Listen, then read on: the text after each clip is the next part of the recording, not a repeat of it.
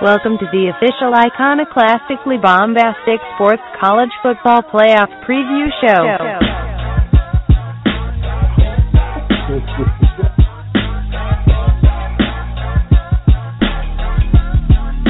And now, here is your host, Chase Howell.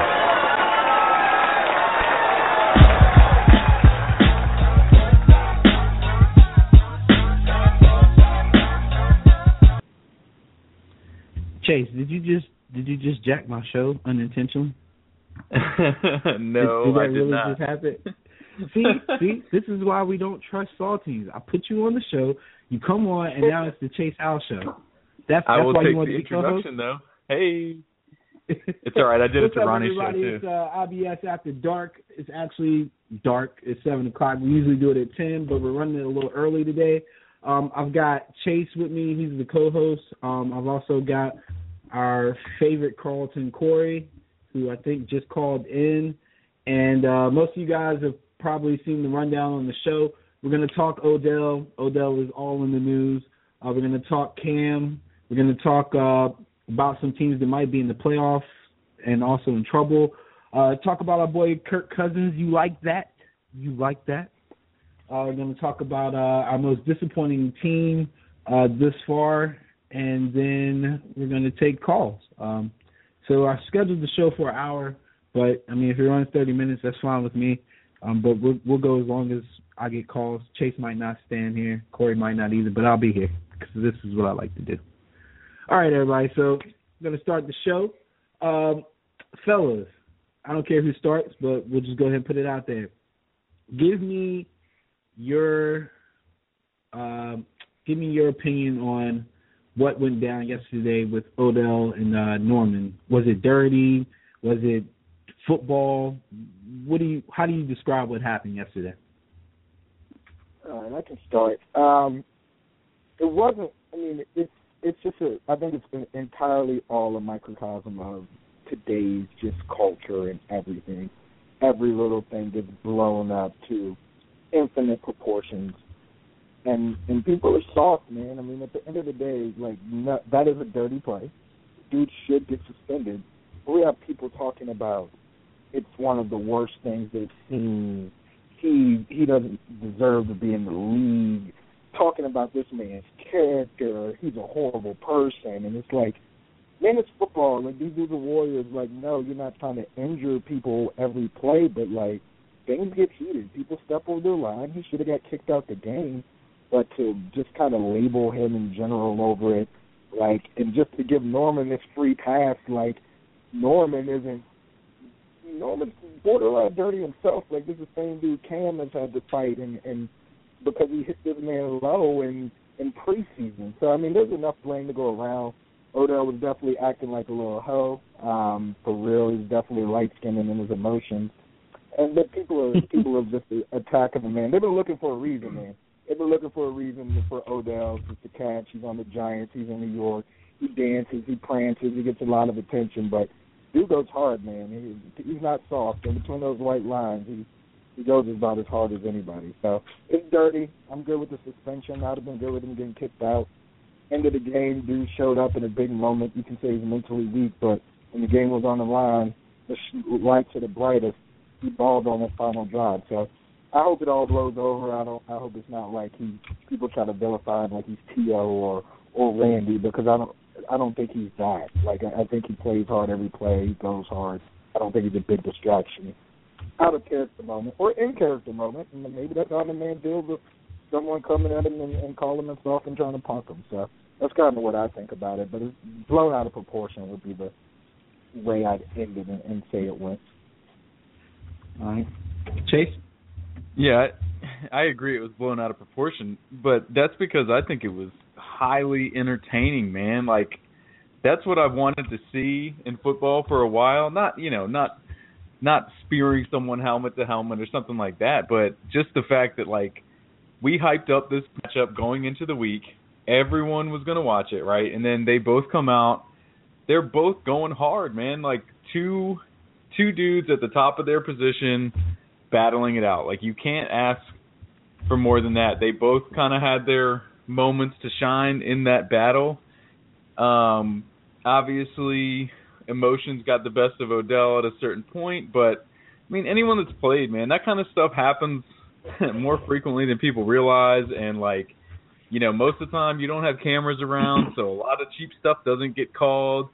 You know, that was pretty blatant. Like you said, if they threw him out, I'm good with that. I'm also good with the one-game suspension. Some people are like, he needs to be out for the rest of the year and longer. No, I mean, you know, one game's enough. I thought that the whole thing, though, was just entertaining. Like, as someone that was just like, look, neither of these are my team, but I just want to see these two guys go at it. I mean, what a great game, man. Like, what a fun game to watch. You had a big comeback. Cam had MVP moments, and then you got that battle going on. So, to me, it was just all entertaining. I enjoyed it. Yeah, I'm on the fence, man. Sometimes I watch it, and I'm like, you know, this is football. And other times I'm just, I don't know. The only thing I really have an issue with is leading with his helmet, kind of at, well, basically blatantly at Norman's, like, ear hole. Like, you could have caused a real serious injury. And I think that's kind of the only thing most people have a problem with if you're not a fan of either team. But like you said, this is the NFL, man. This is football.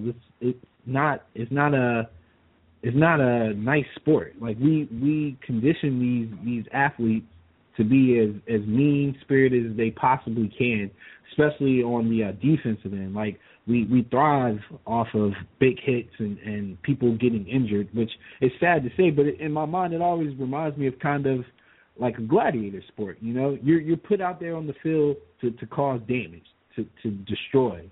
And then when we get that, it's almost like it's not really what we wanted. People complain. They have issues. You know, you guys talked about it in the group. Like, everybody wants old school play, but when we get old school play, people start complaining. So it's like, you know, I guess as fans, we got to make up our mind. The NFL suspended him for a game. I'm assuming both of you guys are cool with that. Yeah, no issues. Yep, seems right to me. You guys think he should have been fined? Is there a fine? I didn't see anything about a fine. I'm sure there will be suspension. If there isn't. Okay. All right, so yeah, I'd imagine mine. Go ahead. No, you're good. Okay. My next question, because I was one of the people who didn't quite understand the situation with Coughlin. Is there anything you guys think Coughlin should have done? Could Coughlin have intervened and maybe sat him down for a couple plays, to, you know, kind of cool him off? Or was it just one of those things where you just got to let your guy go? He's already in the moment. I know there's Aaron Andrews reported that he was on the sidelines a little upset because guys didn't seem like they cared. They were getting crushed. And he just seemed to be overly emotional. Is there anything maybe Coughlin could have done? Did you think he handled the situation properly? Man, I think there's maybe 5 to 7 coaches that would have sat him down with their job on the line. You're sitting by far your best player. Not your best player. By far your best player on the entire roster. I'm coaching for my job and my livelihood. You want me to sit my best player down when we're down 20 points, 21 points? Nah, man, I'm good on that. Like, should he have more control over him? Yeah, but, I mean, how many times are the coaches the one that are going to be reeling the superstars in? When do you see that? Like, when a superstar is upset by rate, how many times is the head coach that's directly talking to them and reeling them in? Because I can't think of many instances. It's usually veteran leadership. It's usually the quarterback. It's someone like that, maybe an offensive coordinator, who all people were talking to him. It's not as though no one was talking to him, and it's not as though he was on the sideline throwing his helmet and throwing tantrums. I mean, I saw him talking to people calmly. It seemed as though people were trying to talk to him. I saw other people pull them away at times as well. So, I mean, I just think people are just looking for an excuse and other people to blame. He doesn't like a child. Hold that man accountable. That's what you should be held accountable, and the officials for not throwing him out. But Coughlin, come on, man. Like, one will fit your best player. That's loser talk, to be honest with you. Like, people who say that are losers, and I can tell, not been in competitive situations. You don't fit your best player to send them a message like we're talking about Johnny Manziel or something. Like, you're trying to coach for the playoffs in your career. Ain't no messages need to be sent. Yeah, I mean, I think when you look at these kind of situations, the referees let him stay on the field. So Coughlin's doing his job. He's the head coach, man. I mean, you know, this is a professional level. It's not college. He doesn't need to make a point to say he's trying to, like, raise this young man. No, this is grown man ball. And it wasn't like, I don't know, it didn't turn into like a bench clearing brawl that he started or anything. It stayed kind of isolated between the two of them for the most part, and it didn't really get out of hand. It didn't go off the field to where he's like pushing and shoving other players or you know, going too crazy off the field. So you can't, like you said, you can't pull him in that situation with your job on the line, with the playoffs on the line, with the game on the line. Way too much to yank your best player.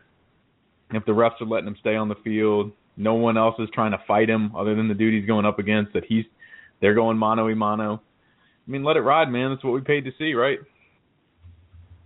Yeah, I'm along those lines as well. I don't necessarily feel like you can – there's nothing you can do at the professional level to you know, calm people down emotionally other than talk to them. And I can't see in any situation – Corey said 5 to 7. I was saying nobody currently, to my knowledge, would do that except for maybe Jim Tomsula. He seems to be out of the blue when it comes to coaching. But at the professional level, NFL, like, nah, man, you're not sitting anybody to teach a lesson because, like you guys said, your job's on the line. You know, if they beat the Panthers, you get like an uncalculated amount of momentum and confidence. You also gain ground in a division that's still to this day winnable.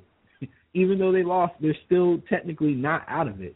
So, I mean, I don't necessarily put a lot of blame on Coughlin, but I've seen that on a couple threads throughout on the internet. Not necessarily a lot of people publicly saying that he should have done something, but I think it's one of those situations where you handle after the game, you know, not necessarily during the game. You know who Coughlin would listen to about that decision would be like ownership or the GM, you know, being like, look, get that dude off the field. They could have gotten his ear and told him that if that's what they wanted. He clearly didn't get that call, so he was like, I'm doing what's best for me and this team, leaving him on the field. So that's what he did. Yeah. You guys feel like the Panthers should discipline Norman? Should anything be done on their end with Norman? Because like Corey pointed out as well, he's also at fault for his actions as well. Yeah, I mean, that's part of Norman's spiel. Like, Norman's not a fast guy. He's not a 4-3 guy who's just turning and running and can get in and out of breaks. And that's not how he conquers people. Like, being overly physical is his thing, and it's very eerie of Sherman in Seattle. Like they have similar styles. They even run a lot of that cover 3 shell similar to each other. So, I mean, you definitely can't handcuff him and just totally noodle what he does. And it's what he does every week. I mean, Dad's gotten situations, and this is what he does. And he's not a guy who's just I'm between the lines. Like he will try to slam you when the ball's running away from you and you're just kind of standing there going half speed. He'll try to slam you. He'll hit you.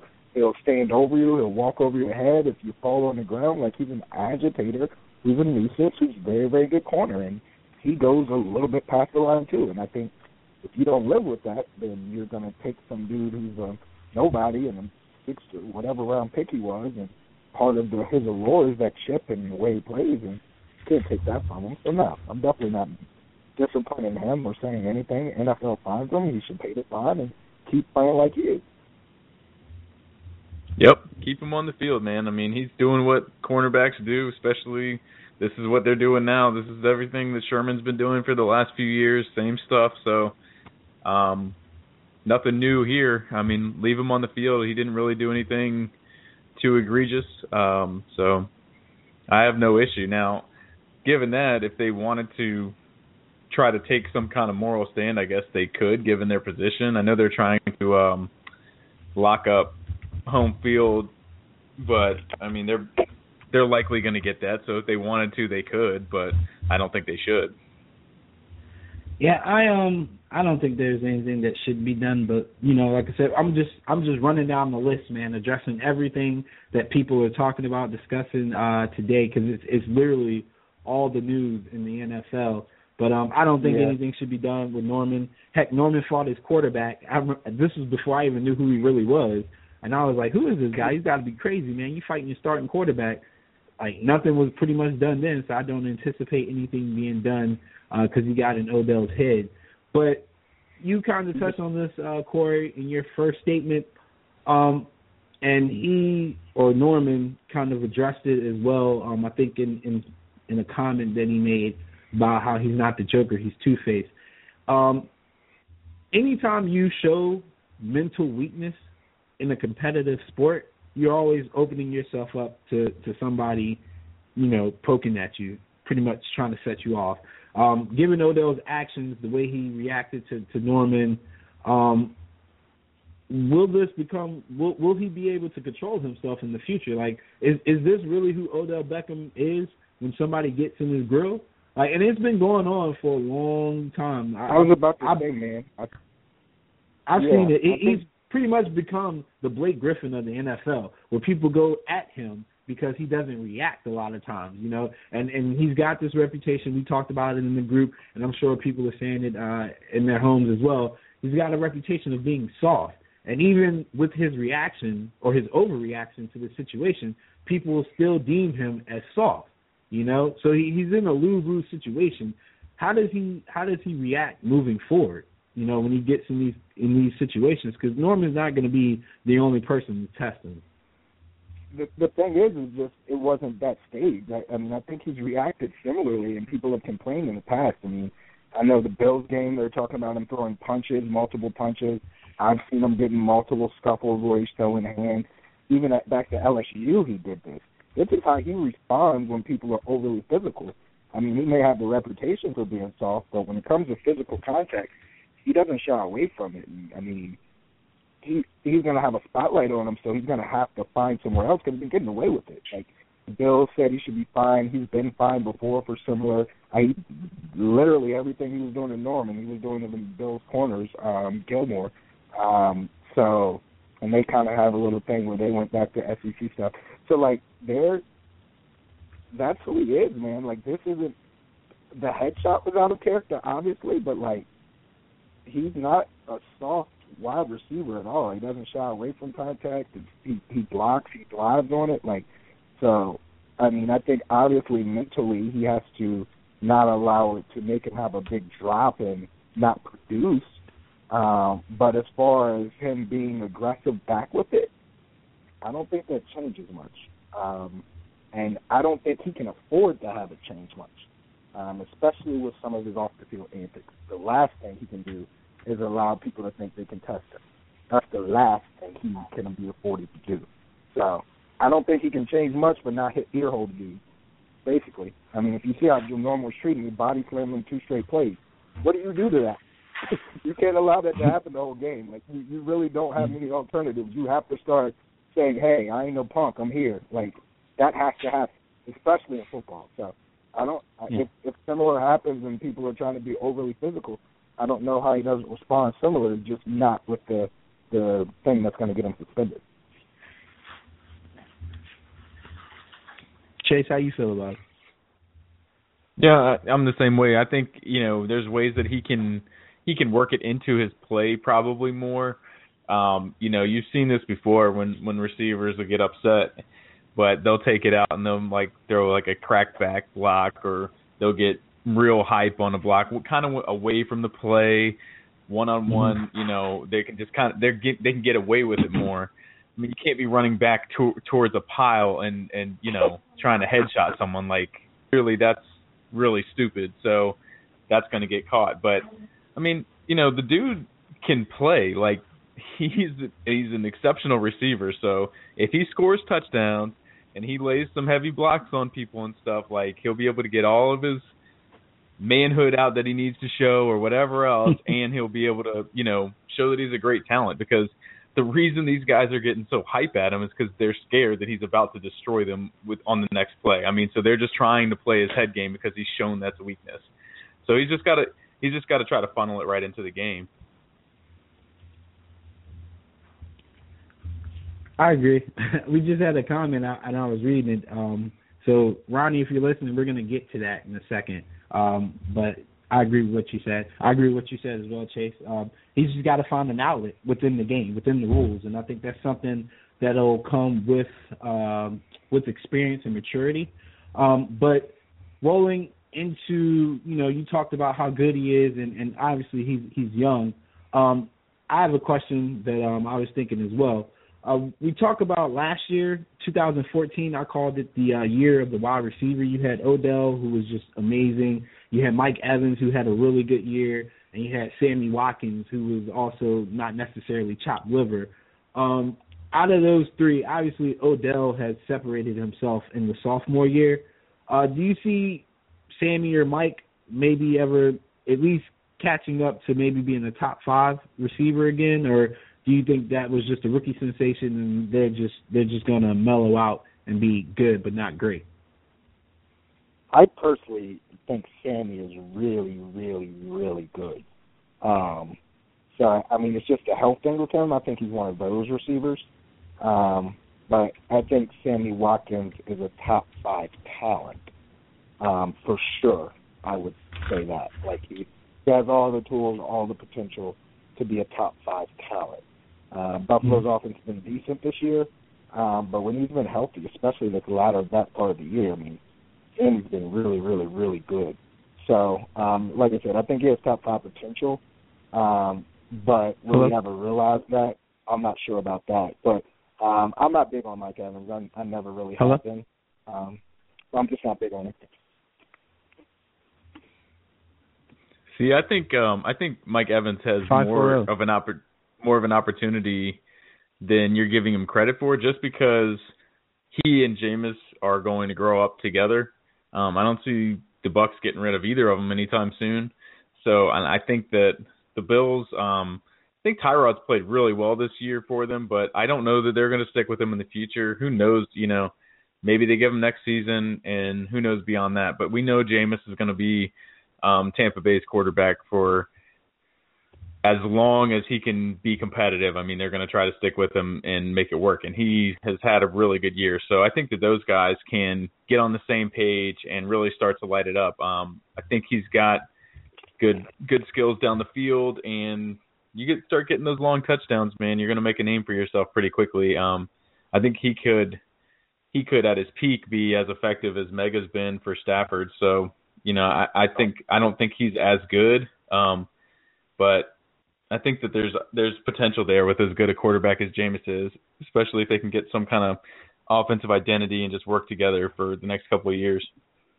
Yeah, I mean, they'll get rapport. I think my biggest issue with him, and he's big, but he's not really that great of a red zone target. And honestly, the guy that I would say would have a better career than Mike Evans is Kevin Benjamin. If I had to pick one of those big receivers, I'd go Kevin Benjamin before Mike Evans. Yeah, that's just my thoughts. But yeah, I mean, I think most. No, I think Benjamin was better in college too. I think he's a better player, and he's built better for the NFL.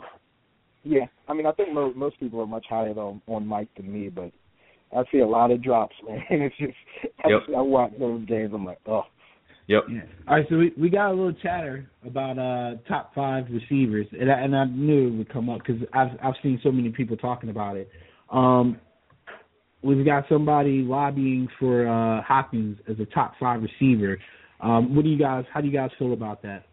Yeah, I was gonna say, man, Hopkins has to be in this conversation. If we're gonna bring in Watkins, we got to bring in Hopkins. I mean, that dude is absolutely killing it down there.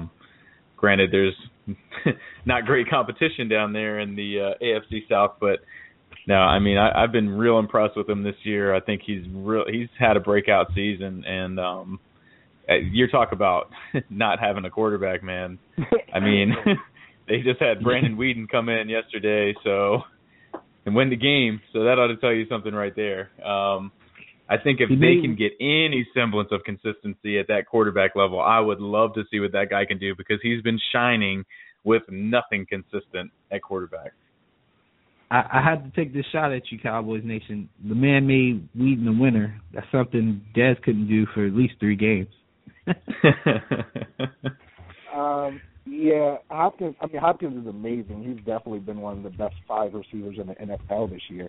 To me, if you're talking top 5, I usually try to use multiple season as a barometer.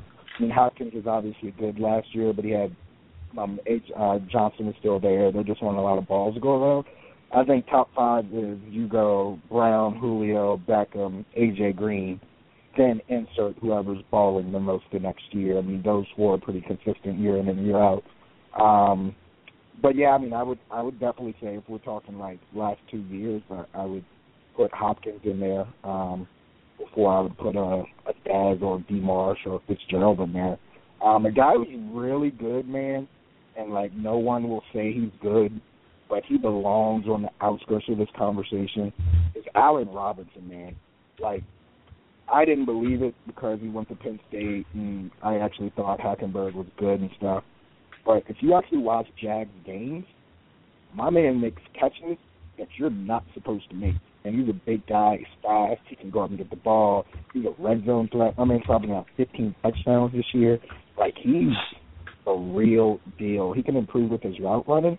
But as far as, like, just off-the-chart skill set, I mean, he's up there, man. Most people don't think it, but he's a bigger dude than DeAndre Hopkins. He's a bigger dude than most guys, man. He is a big, physical receiver who can run. And no one is going to – I mean, he has Blake Bortles as his QB, so that's always going to hurt. But he's the real deal. Yeah, I think Robinson suffers from pretty much small market syndrome. You know, he's not on primetime TV a lot unless you have him on your fantasy team or you're an actual Jaguars fan. You probably don't really know how good he really is. And I think, you know, he's come a long way with a quarterback who's still developing. And he's also got I think Hearns is on his opposite side. He's eating catches as well. He's got Julius Thomas, who's also a valuable asset in the passing game, and yet he still stands out, even with a compliment and a good tight end. So I think people need to start paying attention to him, especially with his size. I like to see him do a little bit more in the red zone, but some of that, like you pointed out, has to do with Blake Bortles. But he's well on his way. After last night's performance, has Antonio Brown finally separated himself as the best wide receiver in the NFL today? Without question. You're asking the wrong person. I've said that for 3 years. So you got the wrong person on that one. I mean, he's always open. What more do you want from a receiver but to always be open? And I mean, I've seen him not open once in 2 years, and that was because Richard Sherman was guarding him and he played well. So we'll see. Yeah, I've been big on AB for a while myself. I remember before going into last season, all these players that were training with him talking about, like, this guy trains harder than anyone. He's going to break out. He's going to be amazing. And then sure enough, man, he's been incredible. And him and Ben, they have a really good thing going. They really can't be stopped when they're on it. He's by far the best, but I thought that going into the season as well. There's really nothing that he can't do, and he just plays hard. He's always where he needs to be, and I don't know, man. He's got ball skills, can finish every play, so can't knock that guy. Yeah, I agree, and I think it's something people just need to start paying attention to. I'll probably end up writing an article. Because I see him getting compared to Jerry Rice a lot. I see Odell getting compared to Jerry Rice a lot. I think people are trying to do with Jerry Rice what they do with Michael Jordan in the NBA. They just want somebody to replace that icon. But I think we're getting a little too far ahead of ourselves with their careers being so early. So I'm now, like, I will say, give it some time. I will say with Brown, he's the first receiver since Rice that his game reminds me of Rice. A lot of these other guys have come in and been like bigger and more physical or just straight speed guys or whatever the case. Like obviously Moss was a whole different animal, but as far as like what I see in AB, just like he's the closest player to how I remember Jerry Rice being since Jerry Rice. See Jerry Rice? No, not yet, but got a long way to go for that. But yeah, I mean, I definitely can see that resemblance starting.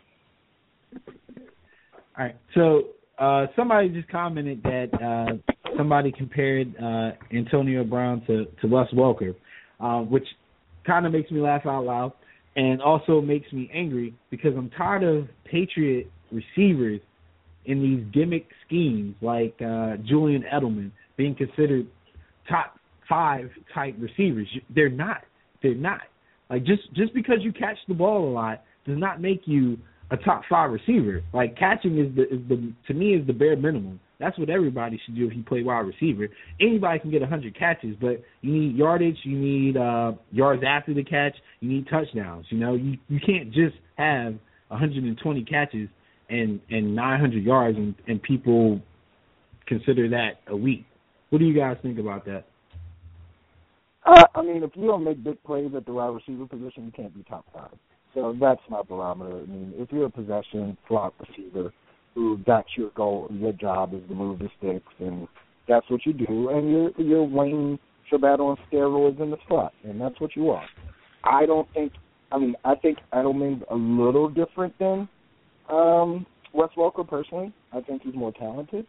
I think he does more things than Wes did. I think Wes was very one-dimensional in the slot. I think Edelman can line up outside, and they do some other things with him.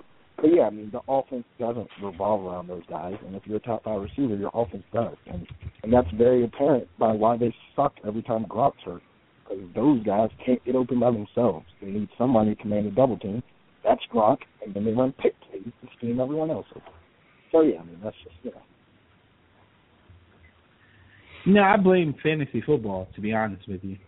People look at fantasy football points and they just associate that with being a good player. But it's just it's a good thing because I will say fantasy football has made me pay attention to people that I would have never really looked at before. But I don't look at fantasy points and consider that a measurable tool of how well somebody plays. Because you get guys who get garbage touchdowns, garbage time stats and everything. But like fantasy wise, Odell Beckham was great for the fantasy at the end. I think he ended up, if you're in the PPR league, you probably end up with about 20 points, which is pretty good in my opinion. He had a touchdown. I think he had like 70 yards and a couple catches. But if you looked at the actual game. Nah, he had a okay game, but he wasn't like, you know, taking over like people would think. But you look at his fantasy stats, you'd be like, oh man, he had a good game. What are you talking about? So I don't know. I just feel like fantasy is ruining some people's perspective. So you get these people who are undeserving, like Welker and Edelman, in talks of top five receivers. Like I really wanted to come to blows with that dude who had Edelman better than Antonio Brown last year. I was like, what are you talking about? Like that, but you get that. Like, if you go to a bar and you listen to what people say, like they base their opinions or their rankings of elite and so forth on fantasy stats. Well, I mean, the thing is about those guys, like Brady's game at this point, he's so immobile, and he's all about, I mean, he gets the ball out quicker than anyone else in the league. He's about quick passes, those quick slot players that can, you know, get the catch, get a few yards. That means everything to Brady. But, yeah, that's not – they're not even remotely similar to Antonio Brown, who can stretch the field. And, I mean, he's an all-around – great player. Those guys are going to pick up yards. They're going to, like, dink and dunk around the middle, and that's what they're good for. Like, they perfectly fit that scheme for Brady. That's what he needs. He needs these little targets he can hit that he knows where they're going to be. They're not too far. He can get the pass out quick. Perfect for him, but yeah, not the same level as those guys. And, of course, like you say, they're good for PPR leagues because they're going to get all these catches, like, 2 yards an end, so... Yeah, and it's something that's probably going to have to be addressed on a larger scale because we're going to, like, the more we do FanDuel and DraftKings, more people feel like they know what they're talking about based off of who they pick and so forth and so on. But A.B., to me, undisputed best wide receiver in the league right now. No doing doubt. Great things and a lot of fun to watch if you like the position. Like one of those guys that you probably could look at a kid and be like, you know what, if you want to learn the position, you should look at him. So you can't really say a lot of that in the NFL now. A lot of guys don't really do things the right way, or they have physical advantages that allow them to play at a high level. But there's very few, to me, pure skill players who even at a disadvantage size-wise or strength or speed, able to still play at a high level. And I think that's what makes A.B. so special. And one of the things that, you know, I have to watch him when he plays. He makes me watch the Steelers. He does. Even when they had Michael Vick, I still watched because I wanted to see what A.B. would do. So that's saying a lot. Hey, man. Mike Vick made him human, man. He was dropping the ball all over the field. Yeah, right? We got a caller who's been on for a while. I forgot to check the line. 540-259. Are you there? It might be shy. All right. I'll mute it. Oh, wait. Let me go back. 540-259. Are you there? Yeah, man. I've been on hold forever. It's feel like I'm at DMV. Now serve me. C564 at window number 2. You know what? Just because it's you, and I was trying to be nice, but you had to come in like a jerk. We're going to talk about Kirk Cousins. All right. So I just want to ask something on the wide receiver talk real quick. Oh, go ahead. Why don't we ever talk about Brandon Marshall, man? Like, I mean, I know we're talking top 5 and. I mean, this year, I don't know his numbers exactly, but I'm pretty sure he has 100 catches, you know, over 1,000 yards as usual. But when we talk about top 5, we never include that dude. And I just don't understand why. That's valid, man. I mean, I think he's definitely someone that gets overlooked, honestly.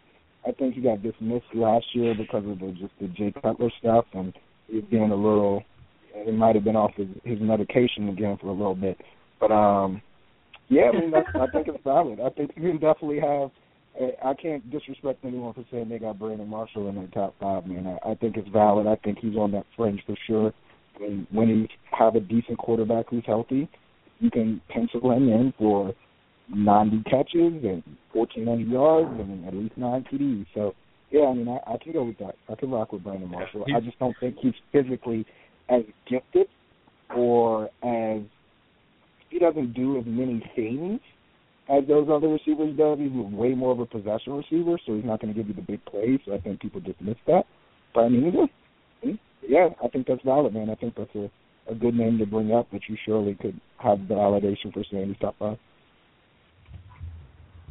He's been consistently good his whole career, so I think his issues, like, you know, Odell jumps on the scene with these highlight catches. That's never been Brandon Marshall. Plus, he's been stuck in these bad teams. So, you know, maybe the Jets make the playoffs and he can do a little something.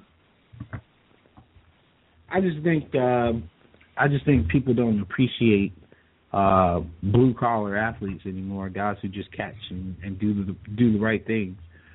If he was faster, he would probably be in everybody's top 5. But rarely do you see – Brandon Marshall taking the ball 75, 80 yards for a touchdown, juking people and stuff like that. He's just he's like Andre Johnson, you know. Even at Andre Johnson's peak, people didn't really appreciate him for what he brought to the game. He doesn't make Megatron-like catches.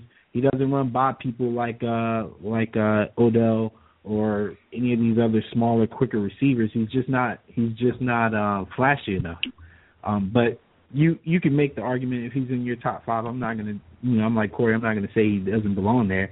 I think he's had a better career than people realize, and he's been hitting milestones this year, and I think that puts people's careers in perspective. But he'll be one of those guys when he retires, he'll probably get more appreciation than what he did as an actual player, and 85% of that can be because of his loyalty to Jay Cutler. So not anybody's fault but his own, in my opinion. I mean, the dude got Randy Fitzpatrick looking nice, though. I mean, Ryan Fitzpatrick, he got him looking like a decent QB. I mean, he's done that with Jay Cutler. He's done that with a few of the bums in Miami. It's like, I don't know, man. I know he had, like, a situation where he went crazy or whatnot, but every place this guy goes, man, it's 8 to 10-plus touchdowns and 1,000 yards and damn near 100 catches. Yep. And I have to give him credit because I think one of the things that stands out for elite athletes as well is when it's almost their time to go, they pass it on to somebody else or they take somebody under their wing. Alshon Jeffries is – I'm going to give him credit for making Alshon Jeffries a better pro than what he was originally projected. Alshon's pretty good, man. Alshon plays a lot like Marshall, in my opinion. When I see him play, he does a lot of Marshall things. I think he's a little bit more athletic and has, more highlight reel catches. But he's become the cornerstone for the Chicago Bears wide receiver core, and I don't think they ever really had that in mind when they picked him up. They thought he'd be good, but not necessarily somebody that's on the rise to be maybe a top 5 receiver if he can ever stay healthy as well. All right. So we'll roll into the Kirk Cousins talk because we got a Cowboy fan on here, and I know he wants to talk about Kirk Cousins. I titled it The Curious Case of Kirk Cousins because, as you guys saw, I shared the video today. I went to the Skins camp undercover, and they were so excited about RG3. RG3, and we've been hearing about RG3 for the last 2 years, and there's probably been about 10% of the Redskin fan base that said Kirk Cousins should play. But Kirk has finally gotten his opportunity, and he's done the most, if you ask me, is a very favorable situation because he's also played during a time when the division is absolutely horrible. So he's going to be successful no matter what based off of just being average, in my opinion. The Redskins could go 8-8 and win their division. So what do you make of Kirk Cousins? Is he really the answer for the Washington Redskins? Well, let me go on record just by saying this. Redskins is not making the playoffs. But Kirk Cousins has been playing good football in the last 4 or 5 weeks. I will give him that. If you exclude the Dallas game, he didn't really play bad in the Dallas game, but he didn't play the way he's been playing, the last couple of weeks. He's been playing good football. I know he leads the league, I think, in completion percentage. He's doing a few things that Washington hasn't seen from a quarterback in a while. I know they had that 1 year with RG3, but, I mean, just that other than that one decent year, they really haven't seen that from the quarterback position in a long time. So that's why their fans are super excited about this dude. But I'm hearing that he deserves a $100 million contract or $18 million a year. I mean, come on, man. Give you one full season. Like I said, he's just been playing good football the last couple of weeks. But the way I see it playing, I hate to admit this because I might hate this team worse than the Redskins, but I think Philly's going to the division. I think what's going to happen, for some reason, Philly has the Giants' number, and I think Philly is going to beat Washington on Saturday. Washington's a horrible road team, and I think Philly is going to take care of business at home against Washington. And for some reason, they have the Giants' number, and they're going to beat the Giants to win the division the last week of the season. They're not doing anything in the playoffs, but let's see how Kirk Cousins do these last 2 games on the road. He should beat Dallas. He should beat us last week of the season if he wants any kind of credibility. He's the only quarterback in the league this year that lost to Matt Castle. That's right, Matt Castle. The dude was 0 for whatever, and then we played Kirk Cousins in the Redskins, and we somehow win. So I'm not 100% sold on him, but like I said, I'm not a hater. I will admit he has been playing good football. But him being worth a big contract right now is crazy. Don't be a Redskins fan that thinks that. They're just happy that they finally got a quarterback that they can admire. Corey? Chase? Yeah, I mean, it's kind of been it's sad that the Joe Flaccoism effect is trickling down to 8-8 quarterbacks. Like, come on, man. This is really what it is. It's like, all right, Joe Flacco bet on himself. He didn't sign a contract. Then he went and won a Super Bowl. So, hey, got to give my man $120 million. Now the standard is he was better than we thought he was, and went 8-8. So we kind of got to pay him. So, I mean, I don't know, man. Honestly, I'd rather blow the whole thing up and go back in the draft and sign a quarterback to elongate it. I mean, if they give him Alex Smith money, I'd be fine with that. I think that's decent, and you can understand that. If they Kaepernick the button with a bunch of incentives, I think that's smart to do. I think he's the perfect transition quarterback to draft somebody young, get him in, groom him for 1 to 2 years. Like, he seems like an ideal stopgap quarterback to keep you good enough where you can keep veterans around, still draft well, build a core around somebody that's young and that can take a team to the next level. So that's what I see in the future. Hopefully they can get him under a good deal. I don't think anyone in free agency is lining up to overpay Kirk Cousins or the fact they're going to get in a bidding war or have to franchise him. But you never know. We'll see. I mean, he's been pretty good. He's better than I thought he was, that's for sure. And he's comes from a good pedigree in college, so you have to pay him, but you do not have to give him franchise quarterback money. So playing off of what you said, I'm gonna ask this. I'm gonna address this to Chase. Does Kirk Cousins deserve to have a season or two where he doesn't have to look over his back? You know, like, I feel like the guy's career has kind of been hindered. You know, he was drafted in a situation where he was pretty much drafted never to succeed. He perseveres through that. He's patient. He does enough to win the starting job. He gets the starting job, and he's almost T-bowing his team to the playoffs. And I say T-bow in the reference that, you know, T-bow did enough to not lose games for his team. Obviously, Kirk Cousins is better than Tebow, but it's one of those situations where he's probably going to get his team to the playoffs, and yet they're still going to look at replacing him, or they're still maybe not necessarily sold on him being the guy. So does he not deserve his chance to be the quarterback without question? I think we got to see how the rest of this year plays out. So right now, I was listening to the radio earlier. They said the last 8 games, 20 TDs, 3 interceptions, 73% completion percentage, and like 2,200 yards. That's awesome, man. I mean, if he keeps that up for the remainder of this season, now, I don't think he can get paid that much. No way. Mm-hmm. I think if he rides this season out like this, then he does deserve that, and I think he'll get that. I think Gruden wants him to have that opportunity to get the full off season in, to be the guy. You know, especially if they make the playoffs, then the players are going to be sold on him. So I think he's winning the locker room over already. From what I've heard, you know, they really like him. Of course, when you're winning, everything's good. So yeah, why not give him a chance now? It can't cost them $100 million. They're in such a terrible position where they've had all these quarterbacks, you know, for the last 20 years, and it's like they finally get something decent. Now, they thought they had something in RG3, and we saw how quickly that went away. So it's like you can't just throw money at the guy and bank on it happening right now. You got to see more. Got to be some kind of Kaepernick contract at best, in my opinion. But, yeah, does he deserve to at least be able to be the starting QB going into next season if he gets him to the playoffs? Yeah, absolutely.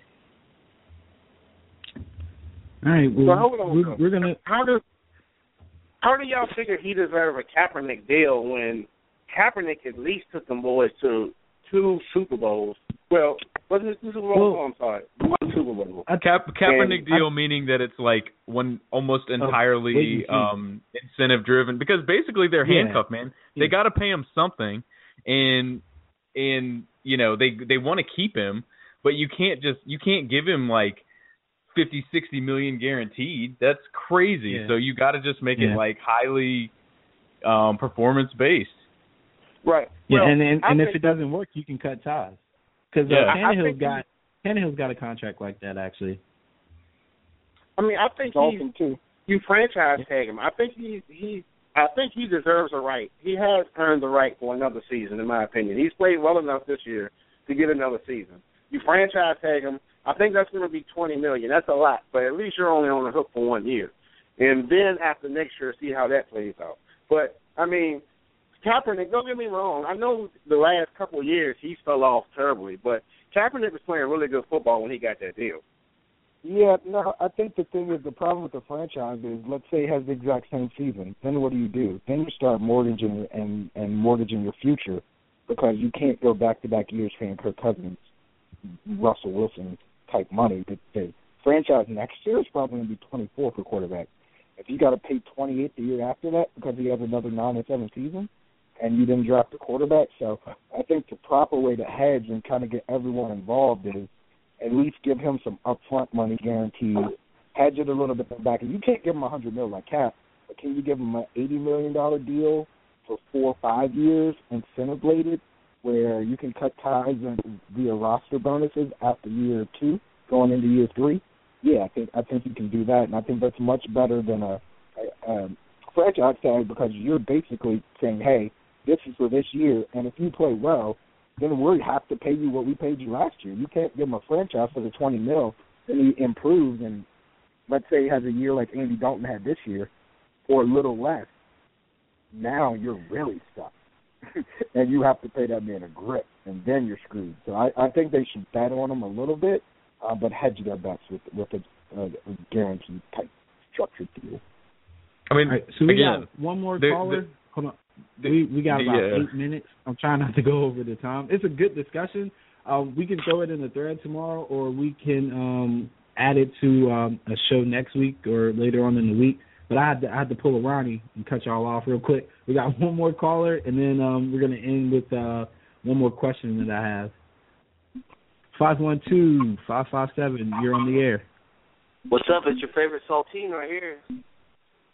I have a lot of... Who is this? No, I'm just kidding.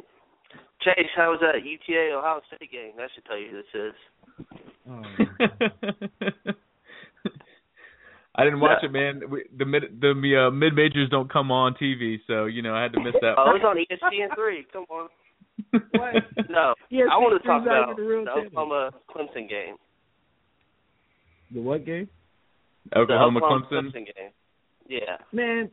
Look, this is an NFL show. We're going to talk college probably later in the week. NFL's dead and gone. Playoff teams are set right now.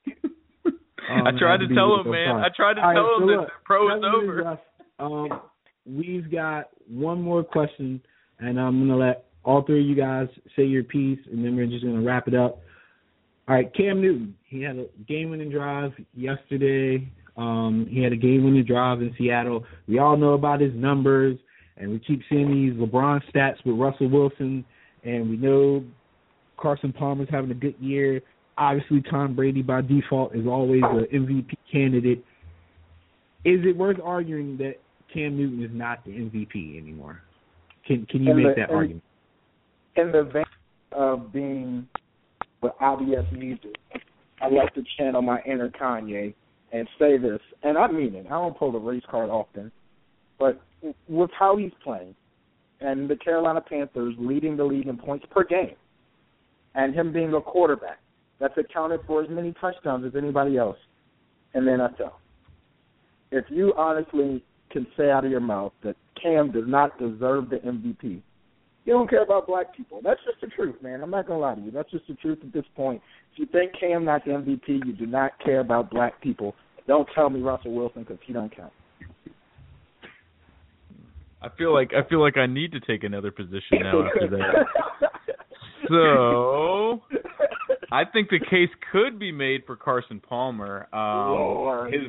He's playing out of his mind. The team keeps winning. They're clearly a completely different team with him at quarterback.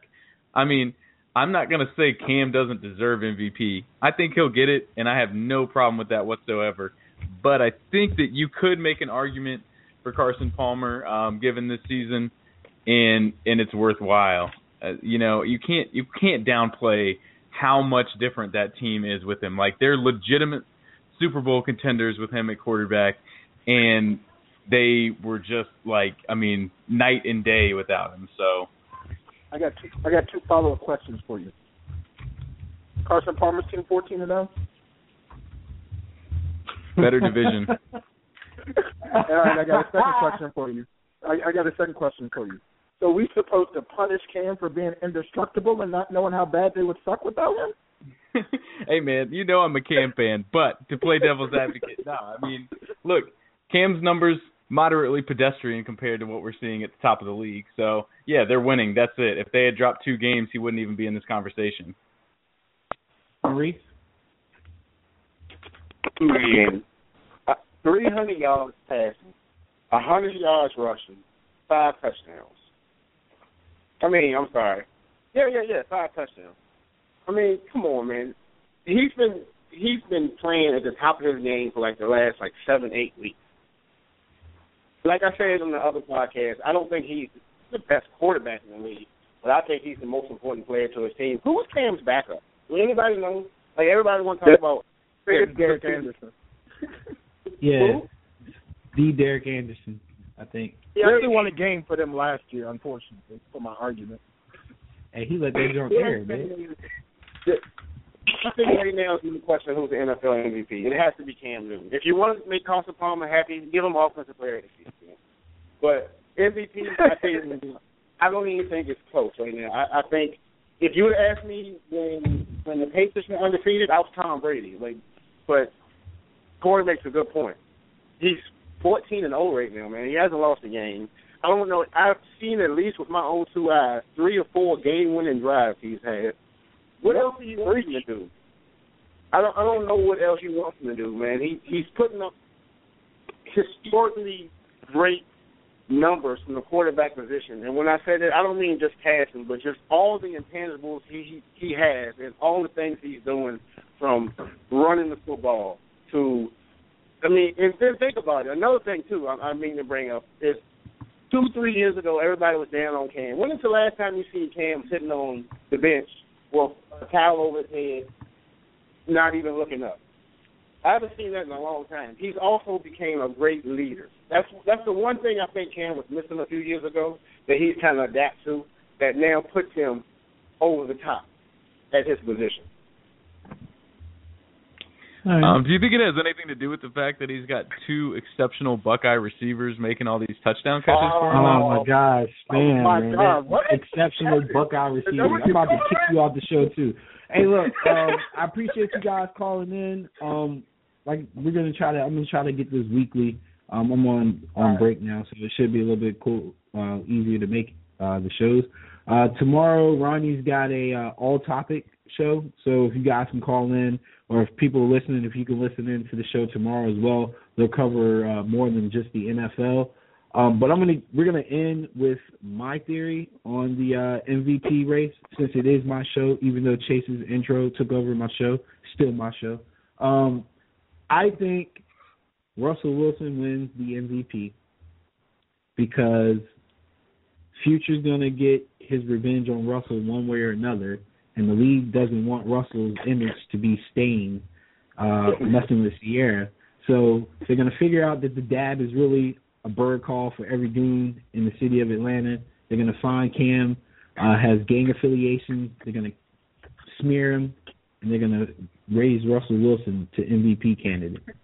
They have to. They've been trying to get Russell Wilson as the face of the NFL for about 2.5 seasons, and they have yet to find a reason to make him MVP. They tried to give him a Super Bowl, and he tricked that up. So MVP, he's got it this year, man. Russell Wilson. You're an idiot, bro. Nah, man, y'all don't believe the Illuminati is real. It's real. It's all conspiracy. I'm channeling my inner hurt. This is rigged. All sports is rigged. And I have no connection to MVP. I'm just playing. But I appreciate you guys calling in, though, for real. We're going to go ahead and wrap this up, and we actually got under an hour, so we did good. Maurice, thanks for calling. Chase, thanks for taking over. Corey, thanks for being real. And we're out.